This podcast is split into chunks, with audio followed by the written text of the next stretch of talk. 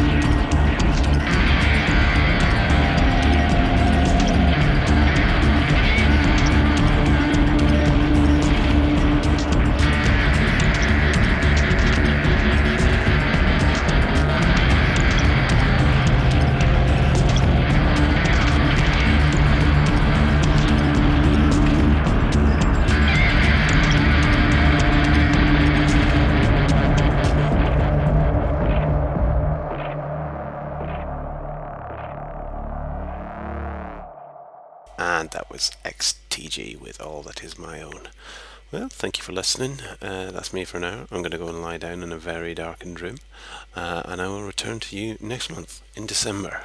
Until then, I'm going to leave you with an old track from the Afghan Whigs. Enjoy.